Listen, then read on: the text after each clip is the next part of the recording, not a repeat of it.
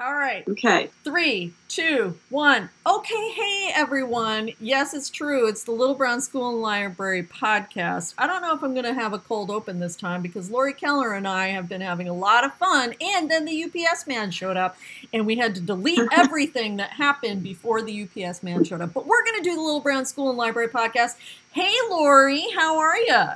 Hey, Victoria. I'm doing great. I'm happy to be chatting with you through the power of the interwebs and uh, Apple computers, uh, Laurie and I are meeting uh, inside a teeny tiny box that's called a laptop and an iPad. So we're going to give this thing a whirl and we're going to have fun with it because if you know the work of Laurie Keller, you know that it is about fun. Okay, I didn't mention this the first time we recorded the intro, but I really love Laurie Keller's website because when you click on About Me, all it is is this really great picture of Laurie and stuff that she likes sitting next to her on this bench. I didn't see any text. All you need to know about Laurie is in that one image humor, absurdity, lightheartedness, just fun, just, you know, random fun, and which I appreciate. But you know Laurie from books like Scrambled States of America, Arnie the Donut, Potato Pants, several others, one of which is an otter book. I can't get into that. I watch five different Japanese otter channels, so we cannot talk about that. Uh, Laurie has published for a number of years with uh, Macmillan, but she came over to LBYR with her editor, Christy Ottaviano, waving at Christy Ottaviano. Woo! Nobody can see us do that, but we're going to do it anyway. I used to be a philosophy major. There is a whole thing. If a tree falls in the woods and it doesn't, you know, nobody's there to hear it, doesn't make a sound. Yes, but no one cares anyway because they're off playing golf. But that's a, a tale for another time. Uh, Laurie's book with LBYR, her first of many, many books with LBYR, is Wake Me Up in 20 Coconuts. There's many types of humor in the world. Some of it is cringe humor. Think Seinfeld. Some of it is potty humor think the toddler section at your local bookstore. Some of it is wordplay and visual play, and some of it is just the theater of the absurd. And as a person who lives in tiny spaces in New York, this book, Wake Me Up in 20 Coconuts, speaks to my soul. Just the absurdity of modern life and trying to be helpful. I'm going to read the opening line just to give you guys a little bit of a taste here. Excuse me, to see, to see. My alarm clock just broke. Would you wake me up in 20 coconuts, please? Abso-coconutly, to be. All right, I'm charmed. You're charmed. We're all charmed together. Welcome, Laurie. Thank you, Victoria. I am a big fan of this book, clearly, because, yes, the theater of the absurd that is the modern life. And you are known for doing these funny and absurdist books, frequently with non-fictional elements or informational elements, I should say. There's information in the humor, you know, truth yeah. in the laugh rather than the tear. Um, can you talk to us actually about the work that goes into being funny? Because you do funny books, but it's not all fun and games writing and creating these things. What what goes into making a funny book? That's true. I do have a whole lot of fun making them, but it is so frustrating sometimes trying to pull it all together. The first book I ever made, The Scrambled States of America, it really, I kid you not, it seemed to write itself. I had been wanting to write a book. I got inspired by collecting books when I worked at Hallmark, and I knew that one day that I wanted to try one myself. The idea popped into my head as I was falling asleep one night. Some little states with arms and legs and faces popped into my head, and it really just unfolded. I don't know if I had it in the back of my brain for all the years I've been on the planet and it just came out. But the rest of my experiences writing have not been that way. So it sort of set me up for a little bit of disappointment as to how bookmaking would unfold for me. But at this point in my life, I know that the frustration for me is just part of it. I've talked to enough other authors and, and heard their you know experiences writing too to know that it's not really all that unusual. So it helps me power through when i get frustrated. But i think for me once i get my idea for something the trickiest part for me is finding the voice of it. And mm. many times i will write over and over and over. Like with arnie the donut i have just stacks of, of paper that I wrote over and over, and I read through them sometimes, and I would write the same thing over and over and cross it out. And it's just part of the process, but it isn't until I find the right voice. And it's sometimes it's kind of that's kind of the frustrating part for me is that I can't make it happen. Sometimes it might just be a certain mood I have to be in mm. or some little thing that somebody says or I hear something that just reminds me to be more absurd. It's like that absurdness, that earnest absurdness is what does it for me. And unfortunately, I can't always get there when I want it to. And so that's where the frustration for me comes in because I write it over and over. But eventually, once I get that thing, then it starts to come together. But sometimes it takes a long time. That is such a really interesting and I I really love this answer because I think it, it reads it speaks to what is the kid appeal of these books. And you saying earnest absurdness really I think hits the nail on the head the tone of books that you have and that one of the reasons kids well, really I like them. Appreciate that. And those are the things that I love the best. Um, my favorite books have a sense of that. My favorite movies, like anything, a, a, great example of something that really inspires me would be, are familiar with Christopher Guest, you know, Waiting for That's like my favorite movie, or Steve Martin, The Jerk, just that earnest absurdness, but there's a sweetness to it as well. So it's just that balance, and it, it's just something that it takes me a long time to get to, and I hope I hope each book has the feeling of that. So that's what I strive for. I think that's particularly apparent in 20 Coconuts because um, it really is, you know, it's an it's a silly request uh, that 2C or 2B makes, but 2C really takes it seriously and is really wanting to be helpful and and to engage and to be yes to be helpful to their neighbor. It it goes from there, right?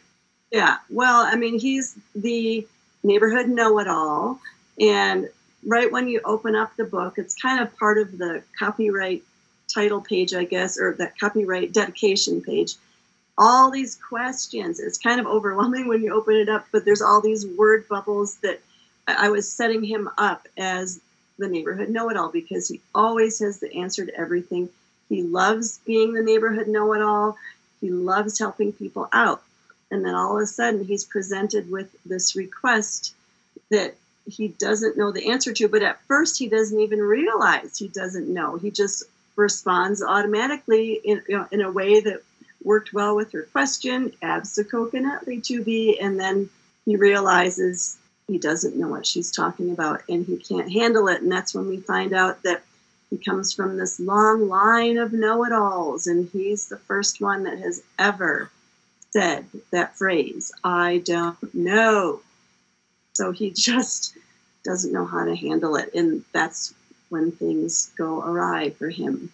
But he wants to help. He so wants to help. I just love that. Oh, but he just cannot fathom that he does not know how to help her and doesn't want to admit it. That's where the problem comes in. Ah, okay. So I see. I see as we get farther into the book the sort of letting go of the anxiety of perfection, the expectation of perfection, maybe the humility that can come with admitting one doesn't know? Exactly. I mean, think about it. If he had just admitted it, I wouldn't have had a book. Um, he could have solved the whole problem right there. so, yeah, it was his embarrassment and I don't know about maybe even shame at you know, the fact that he couldn't help his neighbor out this time because that's his identity. He is the know it all. He likes to be the helpful one for everybody. And this time it wasn't going to happen. Well, thinking about your first book, Scrambled States, and it just came to you overnight, you refer to the creative process not being as, um, let us say, free flowing. Sure. Uh, where did this book begin? Well, there's three of my books that have literally popped into my head. The first one was the Scrambled States in America. It came to me when I was falling asleep. Little states with arms and legs and faces mm-hmm. popped into my head. Another one that popped into my head was Potato Pants. I was working on an Arnie the Donut chapter book, and I was working on some of the art for the Arnie the Donut chapter book, and a little image popped into my head of a potato. Actually, it was a cucumber at first, and ended up changing it to a potato. Popped into my head with this character chatting with a snooty boutique owner wanting pants. And I stopped everything for a couple of hours and wrote down the dialogue between this cucumber slash potato uh, and the snooty boutique owner because it just made me laugh and I could just see it. I could just see these characters and I knew that I had to at some point make a book, but it wasn't going to happen for a while because I had other stuff on my plate. So I jotted it down. Okay.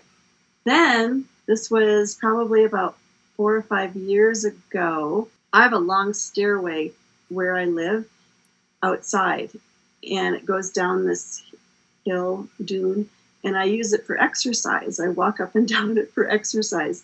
Well, I was in the midst of doing that, and it's exhausting while I do it. I don't know if that had anything to do with this, but I, it just this absurd phrase popped into my head while I was doing that. Wake me up in 20 coconuts. I mean, I have no idea where it came from.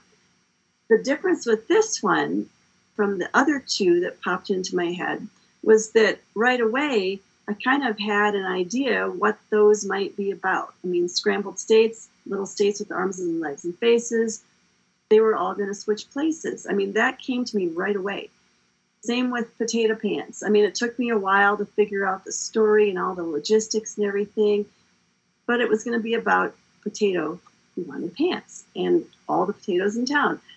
This one, I had zero, zero idea what it was going to be.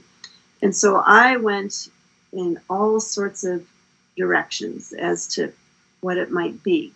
And I worked on it little by little over these past four or five years uh, maybe even a little bit longer. But it just took many directions. And finally, it settled in um, on this little contained neighborhood within this apartment building. I used to live in New York City too, not for as long as you have. I lived there for four years, but it, it was enough to I mean, I loved living there. I absolutely loved it. I knew I wouldn't, but I knew I wouldn't live there forever because I just wanted to be back closer to family. But it was all about the apartment living lifestyle. And I used to call and order food from this restaurant across the street, and they knew me by my apartment number. And in when I would call and tell my apartment number, that's how they knew me. And and then I lived in a big apartment building, and often you would see people and you might not know their name, but you knew generally where they lived and on which floor or whatever. So it just seemed like the thing to do, even though it seemed like quite a risk for me to have the characters call each other by their apartment numbers. You know, some kids might not get that, but I thought, well, maybe this would be a little introduction to apartment living life. And certainly an adult could explain what's going on. But I was willing to take that risk as long as you guys were too. And I was happy that you were. So they all call each other by their apartment numbers because they might not really know each other all that well, but they have to deal with each other and they have to relate to each other in different ways at different times, you know. So that's where that came from. And little by little, as it evolved with this apartment life, I kind of was imagining what some other personalities might be, and it just kind of evolved. This one when when she asked him to wake her up in 20 coconuts, you know, what does it mean? I don't even know what it means. So I thought, well, maybe the main character isn't going to know what it means. He's going to be a know-it-all, and that's where the problem lies. Or, as I like to say, or hijinks ensue. Oh, well, I like that better. Or that's definitely what happened. Shenanigans abound. Oh, much better. Well, we're much, all workshopping this together. Yes. Um, so one of the things I think is, you know, it's interesting you're talking about trying to figure out what the story is and coming up with the hook of that. And I think you glanced a little bit off it and thinking about the characters. And as you were working with the characters, you also you also illustrate your books. and they are visually humorous as well. There's a lot of wordplay as well as wacky conversations. But you know, your initial thinking, for example, uh, scrambled states of America's little states with uh, faces and arms and legs, because why not? Thinking about the coconuts, there's a, a, a joyfulness and a playfulness in the, as well as a, a bit of a wackiness in the illustrations here that contribute to the overall fun, earnest fun of the book. Did you have? I'm always intrigued when people are illustrators as well as authors of a project. Did creating the pictures change how you thought about the words? Or did refining the words, and it could be both, change how you thought about the pictures? Well, that's a really good question. And with each book that I make, it kind of, they're so hand in hand, the process. I mean, when I'm writing, I'm always drawing little characters mm-hmm. and little doodles. And then when I'm writing or when I'm doing the artwork, that's when I usually come up with most of the little jokes and asides that happen in my books. Some of my books have many more of the jokes and asides than others, but I'm constantly changing things. I change, I am editing, I am writing, I am drawing until they take it away from me. As Little Brown just I mean, until I will make changes. If they hadn't taken it away from me, I would be writing and redrawing and revising until the very last second. I don't know why that is, but yeah, they definitely the writing and the illustrating makes things change along the way, especially when I get to drawing and a character's expression or a stance, the way I draw it might spark something that's like, oh, oh, oh, oh, no, there's something else happening here, or a little thing that they want to say. It, it, it's one of the most exciting things for me still making books because it's so unexpected for me just by drawing some little thing that I that I thought I was drawing this and all of a sudden it turns into this because of the way a line looks or, or an expression. And I love that part of it. Um, in Arnie the Donut, th- it, there was so much of that. That book is full of collage too. And one little thing that happened with that, which kind of speaks to what you just asked me about, but it's sort of representative of how I work overall. It's very collagey. There was one point where Mr. Bing is bringing Arnie the donut home in a bag. He doesn't understand why he can't be out of the bag looking at all the sights. Kind of a little foreshadowing of him becoming a dog at the end of the book. But anyway, the, the text said the ride to Mr. Bing's apartment was a little bumpy. So I decided when I was making the art, oh, I'll have some signs that say that it's bumpy. But then as I started to write those, you know, street signs are always very serious and I thought, well, I'm going to have a little fun with the signs. And so I started to write things like bumps ahead, lumps and bumps ahead, bumpy humps ahead, lumpy. And I started going off on this. And then I thought, okay, well, there's all these rhyming lumps, bumps, humps words. I'm going to go crazy in the illustration and, and fill in or just have all sorts of things that rhyme with that. So there was an ump you know, telling somebody to get out of the lake, and the, just it went on and on. There was a sign to the dump, and there was a rabbit jumping, and then my favorite one was this lady up in the corner, and I called her the grump on the stump, and she was yelling at um, the at the at all the words, say, "Get those words off of my lawn!" And so that happened, you know, just by the illustration, changing what went on. And it's stuff that doesn't have to be read in the story if you don't want to, but it's there for anybody that wants to take the time to read it. It's not part of the story, but as I did the drawing, it kind of changed what was happening. And things like that happen all the time. Sort of like, random nosy neighbor trophies wandering around the book, or the sock. What happens with the socks? that random nosy neighbor. I knew I wanted to have a nosy neighbor in there because that's just so cliche and whatever. I just thought it would be funny. And then this book, for some reason, I wanted it to have a real slapstick vaudeville feel. even though it's got elements of more modern day things, like where he's talking on the phone and it's supposed to be like a Siri sort of thing, but he calls her phony, P H O N E Y. That's not that's how the word phony is spelled too, right? The like fake. I didn't mean it to be like that, but it's supposed to be like Siri. Um, anyway, but I wanted it to have a real slapstick vaudeville-ish sort of feel, and so that's where this chicken, you know, pops out of his ear after he has a, a sock in his ear. That's why he thinks he heard her wrong because he had a sock in his ear, and then a chicken popped out, and yeah, that was kind of random with the writing. I go with random things a lot, not everything, but I like that part of the writing because I figure, you know, it can go a million ways. I have to decide on something. And so when random things cross my path, I just kind of look at it like maybe it was supposed to be there. And I just kind of go with what's in front of me and and go from there. And it changes a million times, but I'm very inspired by random things that cross my path. If you don't mind me saying real quickly, with Potato Pants, that was a huge part of that story developing. I had the idea, but then the story took me a long time to write, but then I was getting very frustrated. And one day I was making lunch in the kitchen, and it occurred to me how the story could work finally. This was months after trying to get it together. And I got so excited, I started doing the robot. I don't know how to do the robot, but it just it just started all around in the kitchen. I started roboting. So I grabbed my lunch, ran upstairs to write down before I forgot what could happen.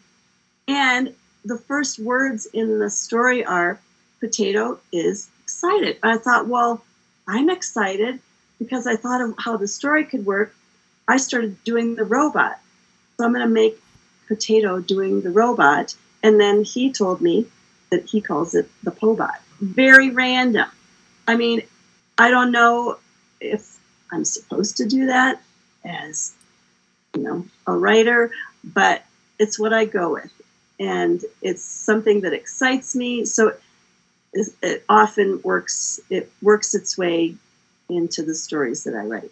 You know, the universe unfolds its pattern in many shapes and colors. and I feel like the absurdity of this, I mean, look, it is an almost universal experience uh, of, well, I'll say every woman I know, their brain breaks a little bit trying to get pants and the inherent yeah. absurdity of pant shopping, I really responded to that. And finally, with the pants, I just was like, of course, Potato wants pants. And of course, Potato cannot find pants. And of course, Potato is psychologically broken by the quest for pants. Because how could pants be so hard? Pants are not hard. Why are pants hard? Pants are not hard why why what no no no and just like thinking about this poor 2c trying to like okay, I didn't understand because there's a sock in my ear. Not questioning why there's a sock and a chicken in my ear, but you know that there's this this is happening. And but I still don't understand. I am supposed to know. It's who I am. It's who I am.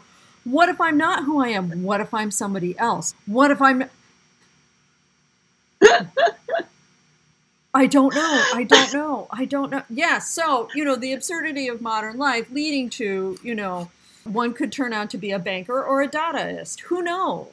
Who knows? And that leads me to my last question because there is so much humor and absurdity, and children are not thinking really in the pattern lines adults necessarily think of. They still have a lot of diagonality in their brains going on there. You do a huge amount of school visits every year, and people should have Laurie come to their mhm. school. Also, waving high at you, Travis Jonker, waving high at you, because I know Laurie's going to be at his school very soon. I just sent him a finished copy of the book.